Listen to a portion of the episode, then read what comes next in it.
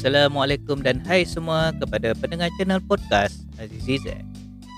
Tajuk untuk episod kali ini, tiga tempat untuk melabur.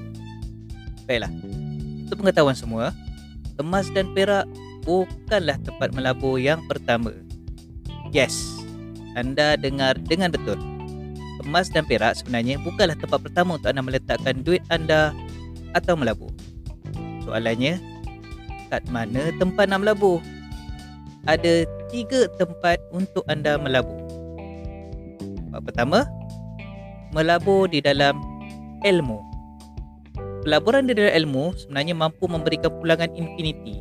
Ia tak seperti pulangan dalam pelaburan emas, ESB, tabung haji, unit trust dan sebagainya. Kenapa? Dengan ilmu membolehkan anda mencipta kekayaan dan ilmu boleh membantu anda mengembangkan kekayaan harta tanpa ilmu ianya akan habis. Sebab itu, jika anda tanya ke mana-mana ibu bapa soalan berikut, adakah anda nak wariskan 10 kilo emas kepada anak anda atau anda nak berikan pendidikan terbaik kepada anak anda? Jawapannya, sudah pasti mak bapak nak anak-anak mereka mempunyai pendidikan yang terbaik. Emas 10 kilo pun kalau ditara-tara sikit demi sikit demi sikit boleh habis kejap aja kalau tiada ilmu. Betul-betul? Baiklah. Tempat yang kedua untuk melabur adalah perniagaan anda sendiri. Anda cari jalan untuk mempunyai perniagaan sendiri. Ini kerana perniagaan sendiri adalah jalan terpantas membina kekayaan duit dan untuk mendapat financial freedom. Namun begitu terdapat beribu-ribu peluang perniagaan di Malaysia. Nak pilih yang mana? Jawapannya mudah sangat. Pilih perniagaan yang anda paling banyak ilmu tentangnya. Sebagai contoh, apabila saya mempunyai ilmu yang banyak tentang emas dan perak, maka sudah pasti menjadi dealer emas public gold adalah bisnes yang terbaik untuk saya. Sebab itu kepakaran saya walaupun saya bukanlah pakar mana sangat tapi insyaAllah saya dapat membantu ramai orang memulakan simpanan emas pertama mereka sendiri.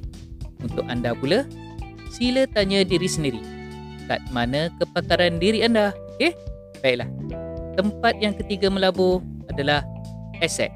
Aset adalah apa-apa saja benda atau instrumen yang akan meningkat harganya pada masa depan. Kat sinilah baru tiba bab emas, perak, hartanah, saham, ASB, tabung haji, unit trust dan macam-macam lagi. Saya nak bocor rahsia sikit ni. Apa tu?